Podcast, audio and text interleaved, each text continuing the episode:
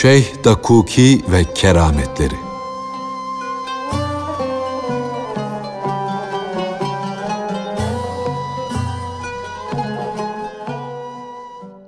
Ezel katipleri Dakuki'ye hoş bir hal, hoş bir başlangıç yazmışlardır. Çünkü o hem hak aşığı idi hem de keramet sahibi kamil bir insan idi. Yeryüzünde yaşıyordu ama sanki o gökteki ay gibi idi. Nefislerinin karanlık gecelerinde yürüyenlerin gönülleri onun nuru ile aydınlanırdı. Bir yerde az otururdu. Bir köyde iki günden fazla kalmazdı. Bir evde iki gün kalırsam derdi, oranın sevgisi gönlümde alevlenir. Eve barka aldanmaktan, onlara bağlanıp kalmaktan çekinirim de, hadi ey nefsim derim, kar elde etmek için yola düş. İmtihanda başarı elde etmek için gönlümü hiçbir yere alıştırmam, hiçbir yere takılıp kalmam. Şeyh Dakuki gündüzleri yolculukla geçirirdi. Geceleri de namaz kılardı. Kalp gözü doğan kuşu gibi padişaha karşı açıktı. O, kötü huylu oldukları için değil de kendisini tamamıyla hakka vermek için halkla ilişkisini kesmişti. Erkeklerden de kadınlardan da ayrılmıştı. Bu ayrılış da ikilik yüzünden yani halkı ve hakkı ayrı ayrı gördüğünden değildi. Halka şefkat gösterirdi. Onlara su gibi yararlıydı. Suçlulara hoş bir şefaatçiydi. Duası da Allah tarafından kabul edilirdi. İyiyi de kötüyü de esirgerdi. İnsanlara anadan da babadan da daha şefkatliydi bunca takvası ile, bunca evradı ile, bunca ibadeti ile yine de Allah'ın has kullarını arardı, onları görmeye giderdi. Zaten seyahatlerinin asıl maksadı da bu idi. Bir an bile olsun bir Allah adamı ile buluşmak ve onunla konuşmak arzusundaydı. Yolda giderken durmadan şu niyazda bulunurdu. Ya Rabbi, sen beni has kullarınla buluştur. Onlarla dost et. Ya Rabbi, ben gönlümün tanıdığı o has kullarının kuluyum, kölesiyim. Ey canımın canı, canımın Allah'ı, tanımadıklarımı da benim gibi perde arkasında kalmış kuluna merhametli kıl. Cenabı Hak da ona derdi ki, Ey büyük veli, bu ne aşktır, bu ne hararettir, bu ne kanılmaz susuzluktur. Beni seviyorsun, benim sevgime kavuşmuşsun. Başka ne arıyorsun? Ne istiyorsun?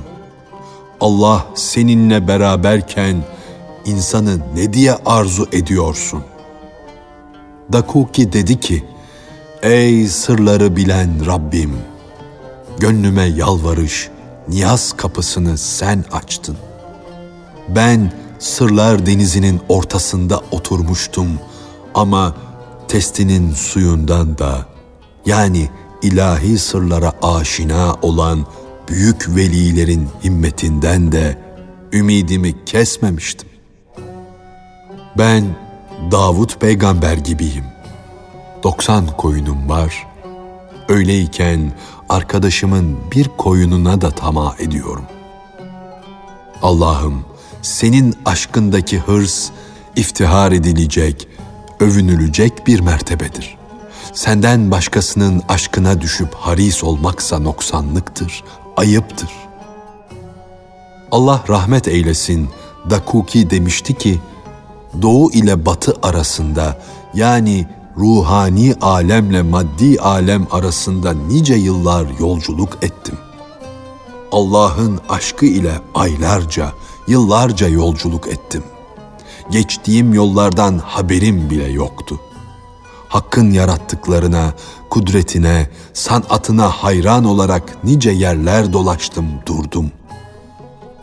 Biri ona, yalın ayak, dikenlere, taşlara basarak gidiyorsun?" dedi. Dakuki, "Ben gördüklerime hayran olmuşum. Kendimde değilim, şaşırmışım, kalmışım." diye cevap verdi. Sen yere basan, dikenler ve taşlar üzerinde yürüyen bu ayakları görme. Çünkü aşık gerçekten de gönül yurdunda sefer eder. Sanki gönüle basar da yürür. Gönül yolu, menzili, konak yerini, yolun kısalığını ve uzunluğunu ne bilir? Çünkü o ruhu okşayan, ona ihsanlarda, lütuflarda bulunan hakkın mesti olmuştur. Uzunluk, kısalık bedenin sıfatlarıdır. Ruhların seyri, gidişi ise bedeninkine benzemez. Bir başka çeşittir. Ey Salik! Sen babanın erlik tohumundan akıl ve şuur sahibi oluncaya kadar birçok değişiklikler geçirdin. Durumdan duruma yolculuk ettin. Fakat bu yolculuk vaktinde ne adım attın, ne konakladın, ne de kona göçe geldin. Bedenimiz yolculuğu ruhumuzdan öğrenmiştir. Ruhun gezip yürümesi keyfiyetsiz, neliksiz ve niteliksizdir. Şimdi Dakuki de bedenle gezmeyi bırakmıştır da manevi bir keyfiyete bürünüp gizlice gitmektedir. Dakuki dedi ki, bir gün kamil bir insanda sevdiğim Allah'ın nurlarını göreyim diye özlem içinde idim. Ben bir damlada denizi, bir zerreye sığan güneşi görmek istedim. Adım adım bir deniz kıyısına vardım. Gün bitmişti, akşam olmuştu. Birdenbire uzakta yedi mum gördüm. O kıyıya, mumların bulunduğu yere doğru koştum. O yedi mumun her birinin nuru pek hoş bir şekilde gökyüzüne kadar yükselmişti. Şaşırdım kaldım. Hatta bu hale şaşkınlık bile şaşırdı. Hayret dalgası aklın başını açtı. Bunlar ne çeşit mum? Bunları kim uyandırmış, kim parlatmıştı? Bu kadar parlak oldukları halde halkın gözleri nasıl oluyordu da bu mumları göremiyordu? Aydan daha parlak olan bu mumların karşısında halk nasıl oluyordu da başka kandil aramaktaydı? Halkın gözlerinde ne şaşılacak bağlar var ki dilediğini doğru yola getiren Rabbim onların gözlerini bağlamış da bunları göremiyorlar diyordum. Yine baktım gördüm ki o yedi mum tek bir mum oldu da onun nuru gökyüzünün yenini yakasını yırtarak daha yücelere yükseliyordu. Derken o bir mum yine yedi mum oldu. Benim hayranlığım ve mesliğim arttıkça arttı. Mumların birleşmesini dil ile anlatmaya imkan yoktu. Birleşmeyi açıklamak ne dile sığar ne de söze gelir. Gözün bir an içinde bir kere görüp anladığını dil yıllarca anlatamaz. Aklın anlayışının bir an içinde gördüğünü, anladığını kulak yıllarca dinlese anlayamaz. İnsanın zahiren gördüğünü, batinen aklı ile idrak ettiğini anlatmanın sonu yoktur. Ey Salik, sen kendine doğru git ve her şeyi kendinde bulmaya çalış. Sen öyle bir alemsin ki ben sana layık olan senayı ifade eden acizim. Bu mumlar Cenabı Hakk'ın akıl almaz büyüklüğünün bazı belirtileri midir? Nedir? diye o mumlara doğru koşarak biraz daha ilerledim. Nihayet kendimden geçtim, aklım başımdan gitti, harap ve perişan bir halde idim. Hızlı koştuğum için düştüm, yerde kaldım. Bir zaman bu halde Kendimden geçmiş, aklım başımda olmaksızın yerlere serildim. Toprak üstünde uzandım kaldım. Derken yine aklım başıma geldi. Kalktım, yürümeye başladım. Yürüyordum ama ne başım vardı ne de ayağım. Sanki başsız ve ayaksız yürüyordum. Bir de baktım ki o yedi mum nurlu yedi insan oldu. Onların nurları gök kubbeye kadar yükseliyordu. Onların nuru karşısında günün aydınlığı duman gibi kalıyordu. O yedi insanın nuru bütün nurları, aydınlıkları silip süpürüyordu. Sonra o yedi nurlu insan birdenbire yedi ağaç şekline girdi. O ağaçlardaki yeşilliğin güzelliğinden gözüm neşelendi, içim açıldı. Yapraklarının çokluğundan dalları görünmüyordu. Sonra meyvelerinin bolluğundan yapraklar görünmemeye başladı. Her ağacın dalı göklere yükselmiş, sidreyi aşmıştı. Hatta sidre de ne oluyor? O dallar imkan alemini bile aşmış, o alemin dışına çıkmıştı. O ağaçlardan her birinin kökü yerin dibine varmış, öküzden, balıktan daha aşağılara kol atmıştı. Köklerinin yüzleri, dallarının yüzlerinden daha da güzeldi. Akıl onların bu güzellikleri, bu acayip halleri yüzünden alt üst olup gitmişti. Olgunluktan yarılan, çatlayan her meyveden su gibi nur şimşekleri çakmaktaydı. Bu daha şaşılacak şeydi ki, ovadan, çölden yüz binlerce halk geliyor, o ağaçların bulundukları yerden geçip gidiyordu. Sıcaktan bunalmış halk bir gölgelik bulma arzusu ile can verirlerdi. O zavallılar kilimden, keçeden gölgelikler yapıyorlardı da yanı başlarında bulunan ağaçların gölgelerini hiç mi hiç görmüyorlardı. Böyle görmeyen hasta gözlere yüzlerce yazıklar olsun. Allah'ın kahrı böyle gözleri mühürlemiş ki onlar ayı görmesinler de çok küçük bir yıldız olan Süha'yı görsünler. Bunlar bir zerreyi görürler de güneşi görmezler. Fakat yine de Allah'ın lütfundan ve kereminden ümit kesilmez. Oradan geçen kervanlardaki insanlar aç ve azıksız oldukları halde ağaçlardan dökülen olgun meyveleri görmüyorlar. Ya Rabbi bu nasıl bir iştir? Nasıl bir sihirdir? Hakkın bu nimetleri varken halk çürümüş elmaları topluyor, gıdasızlıktan boğazları kurumuş halde pörsümüş meyveleri yağlamak için birbirlerine giriyorlar. Halbuki nur ağaçlarının dallarındaki her yaprak ne olurdu bizi bilselerdi deyip duruyor. Her ağaçtan ey bahtsız kişiler bize gelin, bize gelin diye sesler gelmedi. Fakat Allah'tan ağaçlara biz onların gözlerini bağladık. Hayır, onlar için sığınacak yer yoktur diye nida gelir. Eğer onlara birisi şu tarafa gelin de şu ağaçlardan yani velilerden manen faydalanın, saadetler devşirin dese hepsi birden bu miskin sarhoş Allah'ın takdiri ile çıldırmış. Bu miskinin beyni sonu gelmez hülya ve riyazatla sovan gibi çürümüş derler. Halkı velilere çağıran kişi de şaşırıp diyor ki, Ya Rabbi bu hal nedir? Halkın gözlerindeki bu perde nedir? Halkın bu sapıklığa düşmesi neden? Çeşit çeşit halk yüzlerce akılla, fikirle mana tarafına, hak tarafına bir adım bile atıp gidemiyorlar. Halkın akıllı ve zeki geçinenleri de hep birden böyle güzel bir bağı, nur ağaçlarının salındığı bu eşsiz bahçeyi görmez olmuşlar da inkar ediyorlar.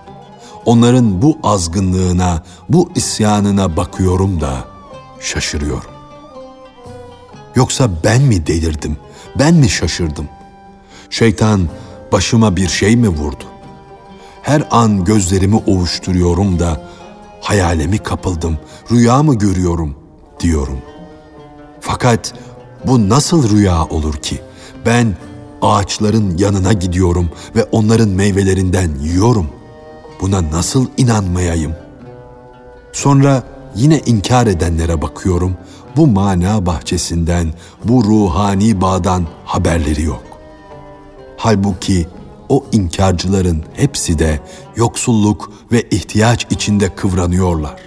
Onlar yarım koruk içinde can verecek derecede fakir oldukları halde bir ağaç yaprağının özlemi ve hırsı ile derin derin ah edip dururlarken bu halkın milyonlarcası o ağaçlardan ve o meyvelerden kaçıyorlar.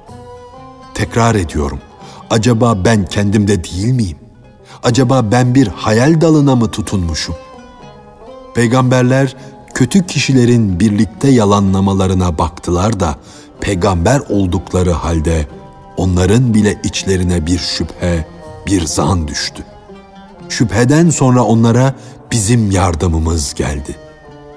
Sen de halkı inkar edenleri terk et de can ağacına çık. Yani velilere yaklaş. Can ağacının meyvelerinden ye. Kimin nasibi ise kime müsaade edilmişse ona da ver deniyordu. Böylece her an ona bu çeşit sihirler öğretiliyordu. Hiçbir şeyi duyamayan, anlayamayan halk ise tuhaf şey, bu davet sesleri sizden geliyor diyorlardı. Çünkü ovada ne ağaç var ne meyve. Bir kara sevdaya tutulmuş abdalların sözlerinden bıktık, usandık. Yakınınızda bağ, bahçe var sizler için sofralar yayılmış diyorlar. Hani nerede sofralar? Gözlerimizi ovuyoruz da bakıyoruz ki burada bağ, bahçe yok. Yakıp kavuran kuru bir çöl yahut da zor, sarp bir yol.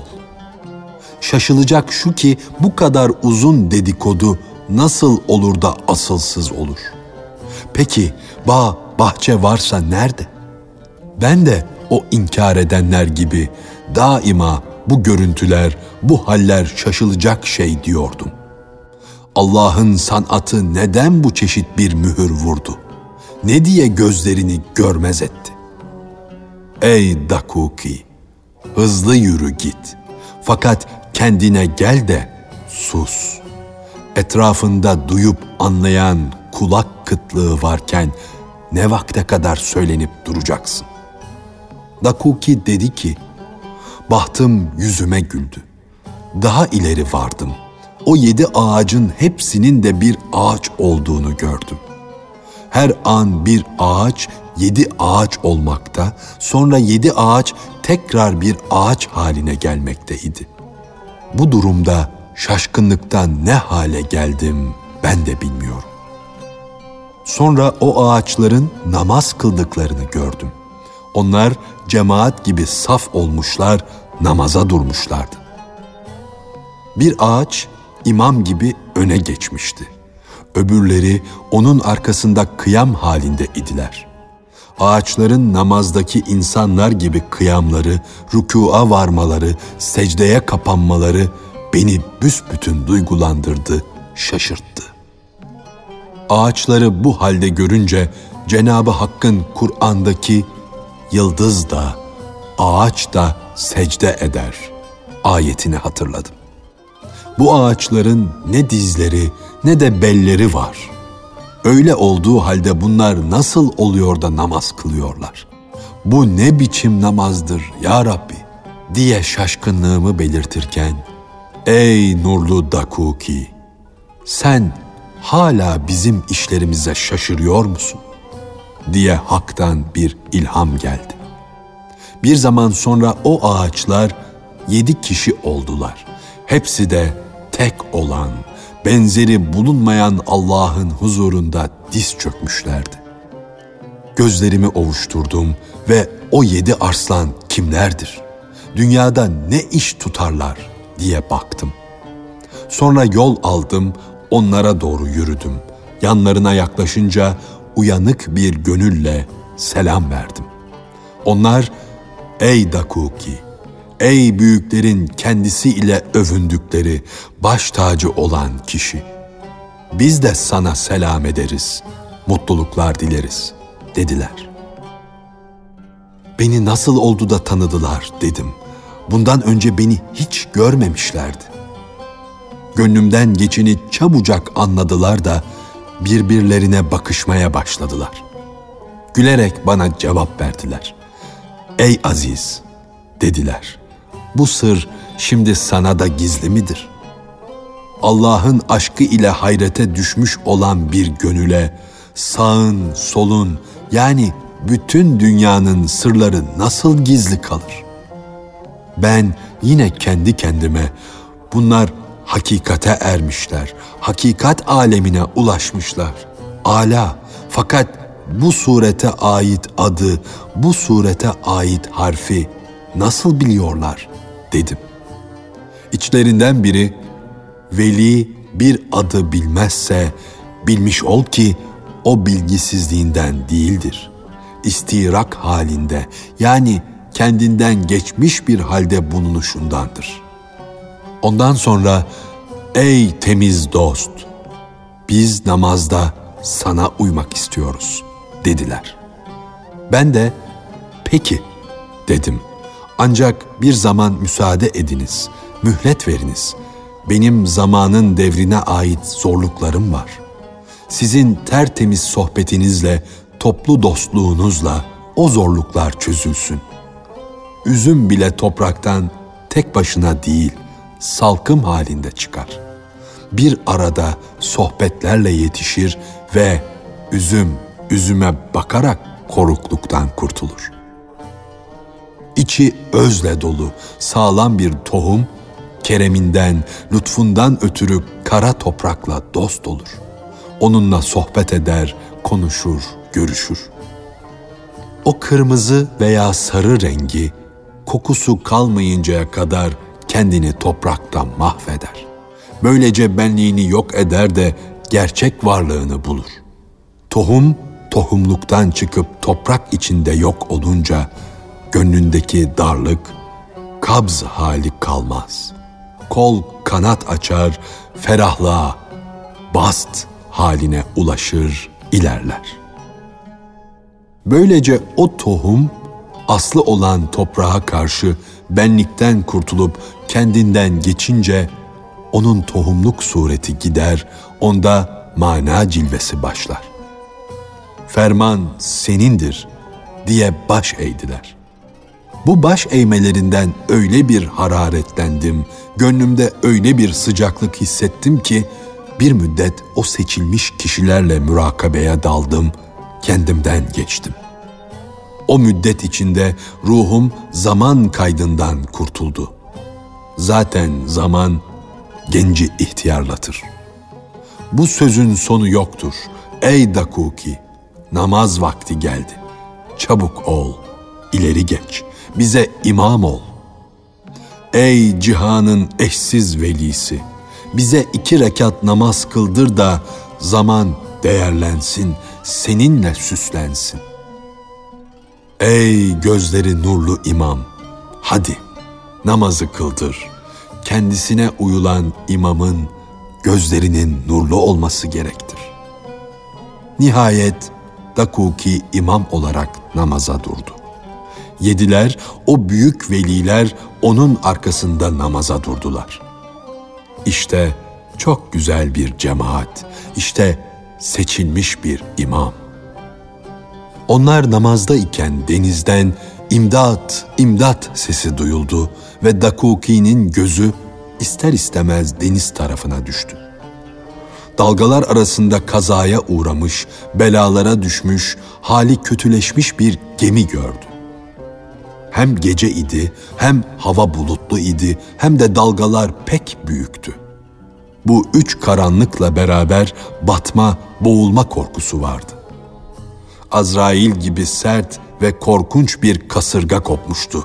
Soldan sağdan dalgalar kabarmaktaydı. Gemidekiler korkudan bitmiş, erimişlerdi. Feryatları göklere yükseliyordu. Feryat ederek ellerini başlarına vuruyorlardı. Kafiri de, dinsizi de hepsi imana gelmiş, kendilerini Allah'a vermişlerdi. Zavallılar o korkulu zamanda Allah'a yüz türlü yalvarışta, yakarışta, candan, gönülden ahitlerde bulunuyorlar, adaklar adıyorlardı. Ömürlerinde yüzlerini bir kere bile kıbleye çevirmemiş olanlar başlarını açmışlar, secdeye kapanmışlardı.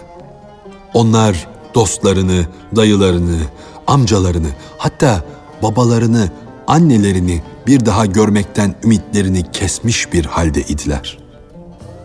Kötü bir adam can çekişirken korkudan nasıl takva sahibi olursa fırtınaya tutulmuş gemide bulunanlardan zahitler de fasıklar da o anda takva sahibi olmuşlardı. Dakuki gemide kopan kıyameti görünce merhameti coştu, gözyaşları akmaya başladı. Ya Rabbi dedi, onların yaptıklarına bakma. Ey lütfu sonsuz olan padişah, sen ellerinden tut, onları kurtar. Ey kudretli eli denizlere de, karalara da erişen Rabbim. Sen onları selamete ve hoşça, rahatlıkla kıyıya ulaştır. Ey ebedi kerem sahibi, merhamet sahibi, o kötü kişilerden bu kötülüğü gider. Ey bedava olarak yüzlerce göz ve kulak ihsan eden, ey rüşvet almadan akıl, fikir bağışlayan, kullarına verdiğin nimetlere şükretmedikleri, çok yanlış işler yaptıkları halde onlara hak etmedikleri bağışlarda bulunan Rabbim. Ey büyükler büyüğü! Bizim büyük günahlarımızı lütfunla affetmeye gücün yeter.